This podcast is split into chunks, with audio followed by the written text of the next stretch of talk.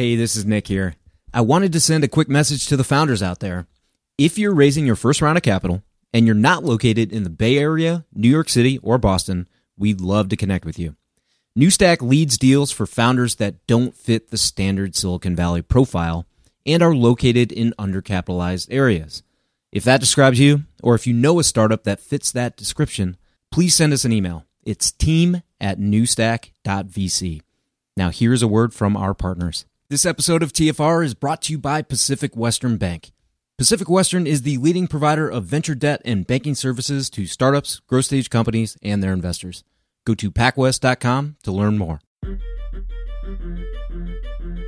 Welcome to the podcast about investing in startups, where existing investors can learn how to get the best deal possible. And those that have never before invested in startups can learn the keys to success from the venture experts. Your host is Nick Moran, and this is The Full Ratchet. Walk up. Walk up to the mic. Test one, two, three. Okay. Test, test. All right. It's got me too. I'm nervous. You hit it. I hit it. we started. what do you want to say, bud? Why don't you say your name? Hi, I'm Jack. And keep listening to this podcast. My uncle is awesome. You're the best, man. what do you want people to know? Um, that you are really smart and you know a lot about this topic. Er, topic.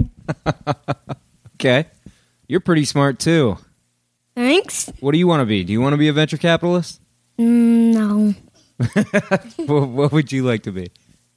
And a hockey player in the NHL. Ooh, cool. Like who? Like Jonathan Toews. Oh, he's the best. Chicago Blackhawks. Are they going to win the cup again this year? Yeah. Sweet. Maybe your Uncle Nick should have done a podcast about hockey. Yeah. Be a little more interesting. All right. Do we want to get anything else on? Um, no. Why don't you say something nice to all the people out there listening? Happy holidays. Uh, have a good Christmas and New Year's. That was my nephew Jack, who heard his sister on the program back on the episode with Jerry Neumann on non unicorn investing. He couldn't wait to get his own shot to do an intro for the show. I recently was fortunate enough to attend his sub zero degree outdoor hockey game, and I don't think I've ever been so excited to freeze my butt off for an hour while watching that game. Thanks for doing the intro, Jack. Okay, uh, welcome back for part two of the interview with David Cowan on space tech investing. In this segment, we get David's thoughts on how the stack in tech innovation in the sector will play out, how SpaceX may be limiting advancement in the industry, and why now's the right time to invest in space. And we'll also get David's predictions for the sector over the next 10 to 20 years. Here's part two of Space Tech Investing with David Cowan of Bessemer Venture Partners.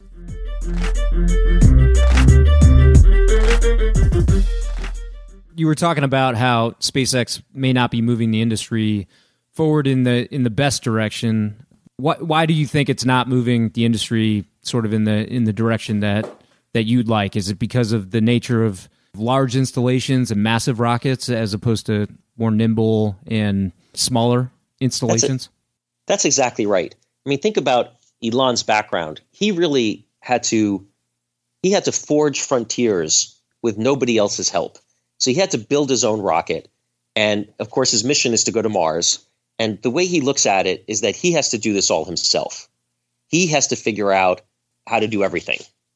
And if you look at his plan for getting to Mars, it, it, it's really all the technology is contained within SpaceX. Personally, I actually don't think that that's the most likely or most cost effective or the safest way to get to Mars. I think the way we're going to get there more successfully is through the development of an ecosystem in space, much like we saw an ecosystem develop in the internet, where startups do different things.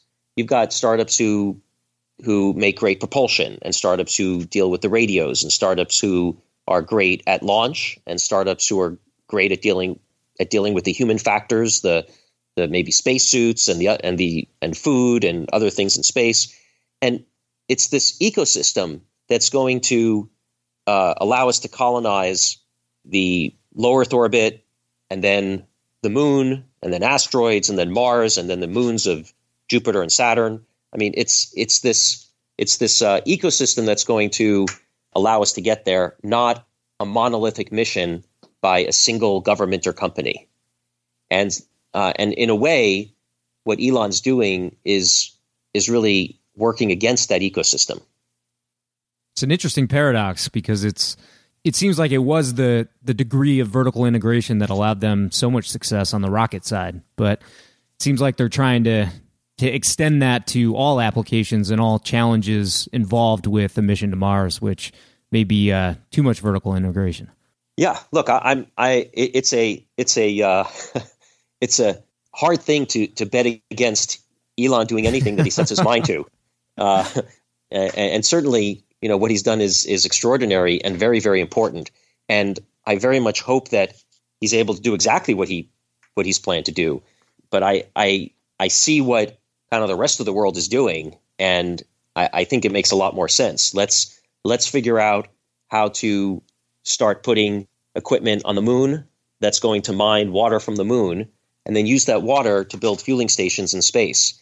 And then we can get rockets into space and refuel them for the trip to Mars. And we can, you know, improve the robotics that we have for doing mining in on asteroids before we send them to Mars. I mean, there's a lot of things that we can do. And meanwhile, by the way, not by the way, most importantly, we need to solve the human factors for human survival in space. Elon, in his presentation, he poo pooed that as being something that was not a big deal. But that is very inconsistent with everything that I've heard from anyone involved with any manned space programs. Uh, we have not figured out how to uh, sustain the health of astronauts in space for long periods of time. And if, in fact, Elon is successful uh, in sending a colony to Mars anytime in the next 15 years, uh, it's unfortunately likely that those people would be dead within three. So, yikes! You know, I I I think the, the the most realistic part of his plan is the part where he says that he he wants to die on Mars. That part is quite achievable. so, David, I, I recently read this Fortune article titled VCs invested more in space startups last year than in the previous 15 years combined.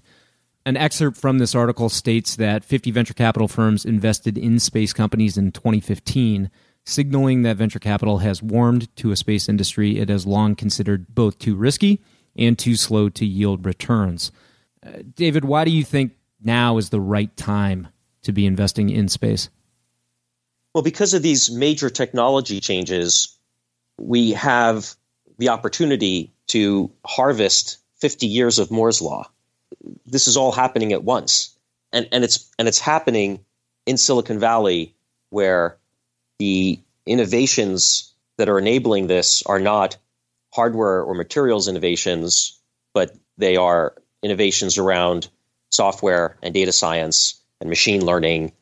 Um, these these are all things that we're good at that we can that we can build, and so uh, you know I think that that in combination with the somewhat enabled by the improvements that Elon Musk has brought in launch and that we're seeing from others in launch as well. Uh, now is a great time to be focused on space. You know, you just mentioned data science and the amount of data that, that can be collected and analyzed now via via satellites is just an order of magnitude greater than than it ever has been.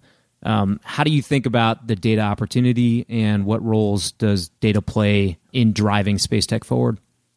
Right. So I talked about the the shift from monolithic space missions to constellations, and you could think of most of these constellations as being floating sensors, sensors that are not unlike the sensors we put in cars that help us learn how to drive, or uh, the sensors that we put on shipping containers uh, to track them.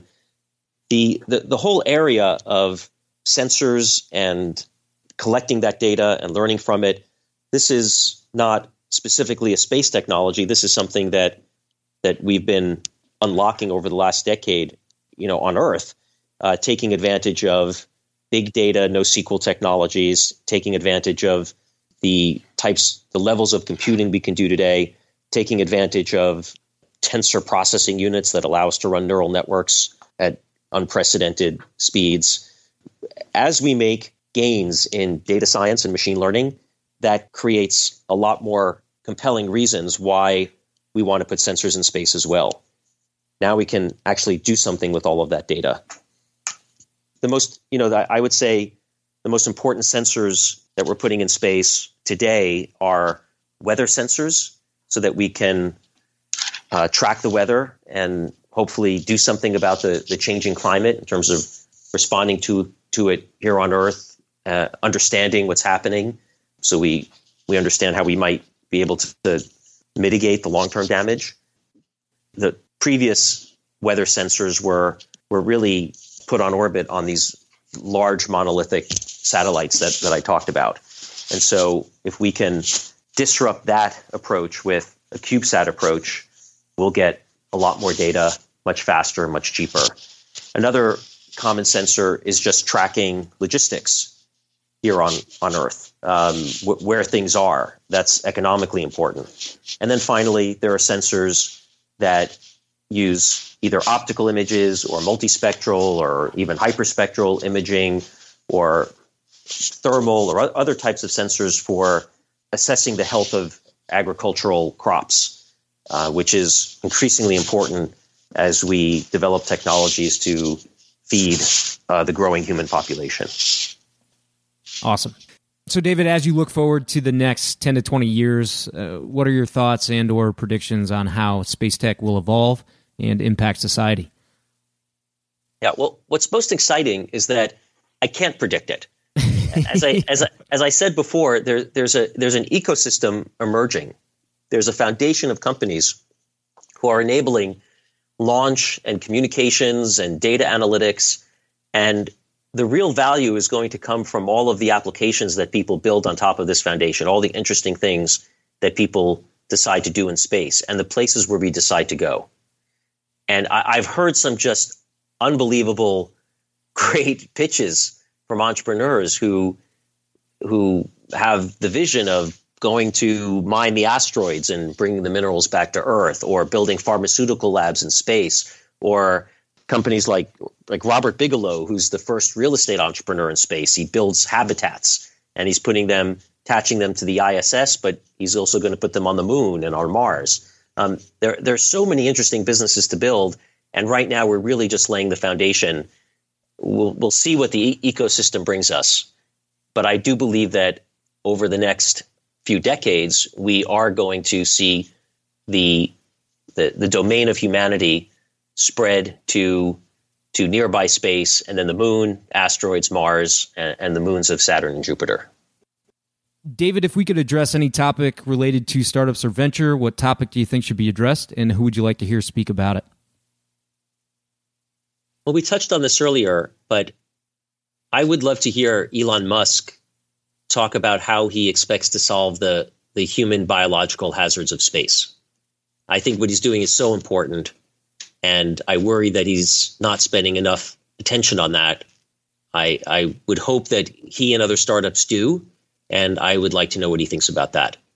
I would also, something else that really concerns me about the continued success of the internet, as well as our just prosperity, our national security, our safety, our rights, is that the Trump administration is undertaking policies that really threaten to jeopardize our privacy and our security. Not only is the administration itself showing signs that, that look like it's headed towards much more U.S. population surveillance and tolerance of government surveillance of the U.S. population. Uh, but I also worry that Trump's dismantling of regulatory entities will eliminate the rules that are compelling businesses and government agencies today and utilities today to put in safeguards around cyberspace. And you know, making cyberspace safe is something that is a public problem. Uh, cybersecurity is like pollution or drunk driving or vaccinations, if you're reckless about it, you endanger the people around you. If your if your computers are infected, those can be used to attack others. And so we really need the government to set rules here. We need the government agencies like FTC, SEC, FCC, uh, you know, CMS, and others to identify, promote, and enforce the best practices and technologies that we need to make cyberspace safe. I, I don't know who it is at Trump administration who would talk to this. That's part of the problem. I don't think anybody there is worrying about this, and I think we need to. Yeah, I noticed your your blog article on this uh, on the fourth. So encourage listeners to go check that out. And David, you know, we had Ethan Kurzweil on the program, and he cited you as one of the the most inspirational voices to him. From your standpoint, you know, what startup investors have inspired and influenced you most, and why? Well, that would be my mentor here at Bessemer, Felda Hardymon. Felda's been at Bessemer for a long time. He's still here today and successful active venture investor. And, and along the way, by the way, he's been a professor at Harvard, where he taught the venture capital curriculum there to uh, a whole generation of VCs today. It was Felda who first pulled me aside in 1992 and said, you know, these deals that you're doing, they're they're real these deals that you're bringing in to show us they're really awful. You have to stop. You need to step back and think about what you want to invest in. And so he said go off and go on a journey and go find smart people and come back with some roadmaps of, of where you want to invest. And I, and I went off and i did that and that was terrific. And i went and i talked to eric schmidt and he was at sun at the time and al lill at Gartner and Rick Sherlund at Goldman and and various people, and I came back with a plan, and it, it, that was that was really successful. So he told me to make a roadmap.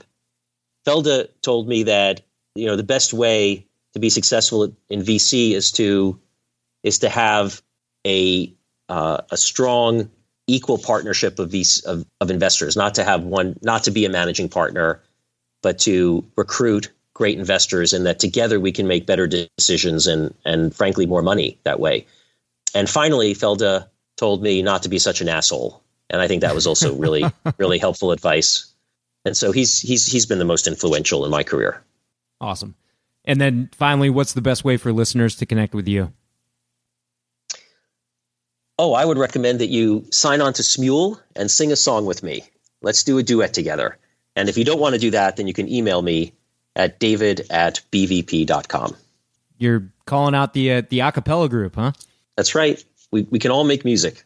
Awesome. Well, thanks again for sharing your time and, and going a little long on this today with us, David. This was this is hugely helpful for me, and I'm sure the listeners are, are really going to enjoy it. So so thanks for doing it, and can't wait for the next time.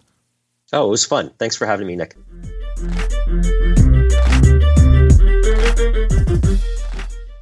At this point, if you're a VC, you've heard of Carta. You've probably even accepted securities from a portfolio company on the platform.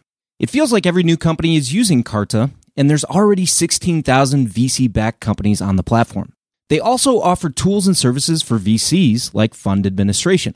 Carta has an army of fund accountants delivering high quality service and dedicated teams of engineers, constantly improving the functionality of their user friendly investor platform with in app quarterly reporting real time fund metrics, LP portals, and more. It's also easy to switch from an existing fund administrator or to augment your in house team with their service. Learn more about their services at carta.com forward slash investors. And this episode of TFR is brought to you by Pacific Western Bank. Pacific Western specializes in providing financial services to startups, growth stage companies, and their investors, helping to navigate financial obstacles by providing access to funds and expertise. Pacific Western's customized products and team of venture banking specialists provides a banking experience designed specifically with startups and VCs in mind. If you run a tech company or if you invest in tech companies, it's strongly advisable that you build a relationship with the folks at Pacific Western. Go to pacwest.com to learn more.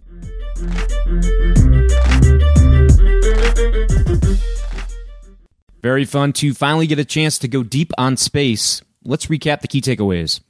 Key takeaway number one is called the segments within space. David talked about the subsectors within the space category and which areas VCs have invested in. The first category was aerospace contractors. These are companies that are supplying NASA, with completely one off custom components and systems. The second category includes defense contractors. Similar to aerospace, but these contractors serve governments' national security. The next category is commercial satellites and constellations. This is the most active area for startups. Hundreds of startups have been founded in the segment over the past three years. And many entrepreneurs are not experienced aerospace people. More often, they are software developers. And a key focus area here is on the data, making this subsector more data science than material science centric. The next category is mining. There is a new sector that's emerging around mining operations, with plans to mine the moon and or asteroids. The next sector is commercial tourism and exploration. These companies are focused on taking travelers to space and potentially other planets. The next is satellite subsystems. This includes equipment such as antennas, solar panels, and propulsion. And finally, the last segment is the ecosystem of support services for space operators. This includes companies with ground stations, satellite tracking, collision, and launch. Okay, let's move on to key takeaway number two, which is the death of Space 1.0. Recall David's comments that we've been operating on space technology that was developed for the Apollo program. This tech was designed to be really long lasting, militarized, redundant satellite equipment. And by the 1990s, satellites were costing billions of dollars, taking 10 years to build, and could weigh many tons. Meanwhile, terrestrial based telecommunications costs were dropping precipitously, causing the entire commercial satellite industry to collapse. So all the major Space 1.0 companies started filing for bankruptcy, including Teledesic, Iridium, Globalstar, TerreStar, and others. And NASA continued to be defunded by Congress over the years leading up to 2008 when they defunded even further and canceled the successor shuttle program. Then, to further exacerbate the problem, the available space for satellites in geosynchronous orbit became exhausted. There was no longer room to launch satellites with new tech and capability. So ultimately, space had all the ingredients for a market primed for disruption which is just what happened in key takeaway number three the birth of Space 2.0. With the proliferation of mobile devices, components in the devices increased in capability and dropped in price. And it just so happens that cell phone components are the same as what you'd find in a satellite. There's power management, battery, antenna, radio, accelerometer, and camera. So founders with fresh eyes asked, can we make a satellite out of these cell phone components? And can we put it in low Earth orbit where there's plenty of available space? It was at this time that a physical spec called the CubeSat was created. And Skybox Imaging put up their first satellite in December 2013. Many different teams of entrepreneurs could now leverage a standard for developing space tech. Coincidentally, advances in 3D metal printing had allowed companies like SpaceX to develop much better rockets and do it much faster. So while a completely new approach to satellites had emerged with the CubeSat, a completely new way to address launch had emerged with the SpaceX rocket program. And David believes it was the convergence of the CubeSat innovation and launch technology that has caused this renaissance in space today. Which leads well into our tip of the week. And this week's tip is called Vertical Integration and the Space Stack. Despite advances in recent years, the space industry has had its major challenges. Namely, launch remains the biggest challenge. There's the cost of launch, including the payload, the risk that your payload blows up, and the timing of launch. Many have to wait long durations to get their payload into a launch queue. Another challenge has to do with the human biological hazards of space. David thinks that this may be one of the hardest problems to solve. And finally, there's the ideological challenge of the space stack, so to speak. The leader in the sector, SpaceX, has found success by adopting a vertically integrated model.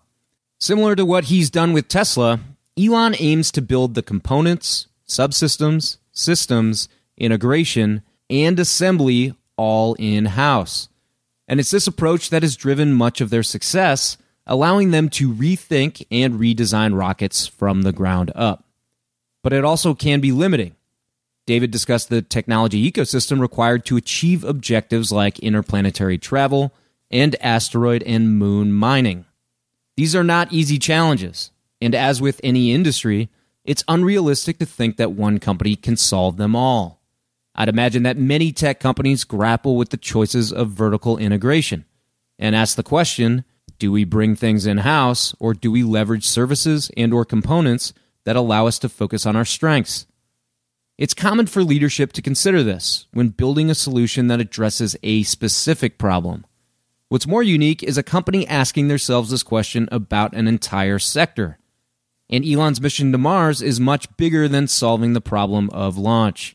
To illustrate the scope of the mission, we did an entire interview about it with Tim Urban. So, in a way, David believes that Elon's approach is limiting the advancement of Space 2.0. While Elon attempts everything in house, David roots for technologists anywhere with both his voice and his wallet. It is reasonable to believe that, regardless of what Elon does, creators will continue creating, building solutions to both narrow and broad problems. And regardless of how this plays out, I couldn't be more excited to see how the space stack evolves and what the frontier holds. Okay, that'll wrap up today's show. The lineup of guests on deck has got me really excited, and all the emails and comments lately have been amazing. While my schedule gets more and more difficult to manage, there's nothing more I enjoy than connecting with listeners that are building and funding the future of tech. Please do reach out if you have a question or if you just want to say hello. Okay, I hope your new year has started off great. Until next time, over prepare, choose carefully, and invest confidently. We'll see you again soon.